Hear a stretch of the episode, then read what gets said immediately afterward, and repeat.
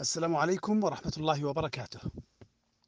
من الجميل أن نشارك أحبتنا وإخواننا وأهلينا وأصدقائنا، نشاركهم الأفراح كما نشاركهم الأتراح.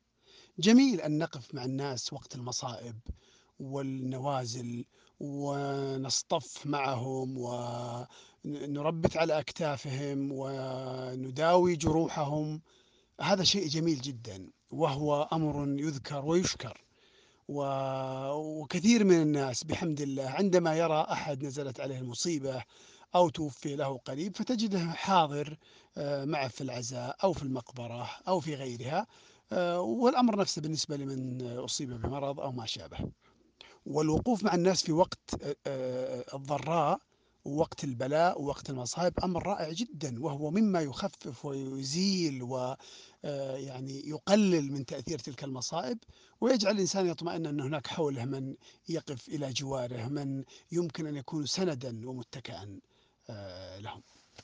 وهذا أمر لا غبار عليه. لكن في المقابل أيضا يجب أن نشارك الناس في أفراحهم يجب أن نشاركهم البهجة نشاركهم السرور نحتفي معهم بتحقيق النجاح. وتمر على ذهني نماذج وقصص كثيرة على أشخاص حققوا إنجازا كبيرا هم بذلوا فيه جهدا كبير. آه، مثل الحصول على مؤهل علمي مثل الحصول على آه، وظيفة بعد جهد وترقية فيها أو الحصول على مال بعد بذل طويل وأعمال متتالية.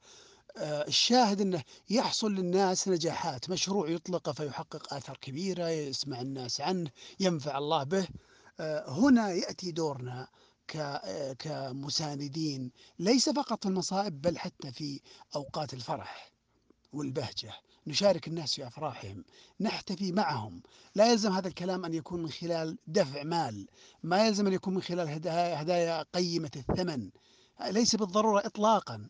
مجرد إشعارهم بأنهم نجحوا مجرد آه، إشعارهم بالفخر بصنيعهم. وإيصال التبريكات آه، الطبيعية إليهم. أقصد بالتبريكات يعني رسالة منك أو منك بالصوت مثلا أو بخط اليد أو نحوها مما يصل ويشعر أن الرسالة مكتوبة له هو أو مرسلة له وليست مجرد نسخ ولصق. آه، فجميل جدا.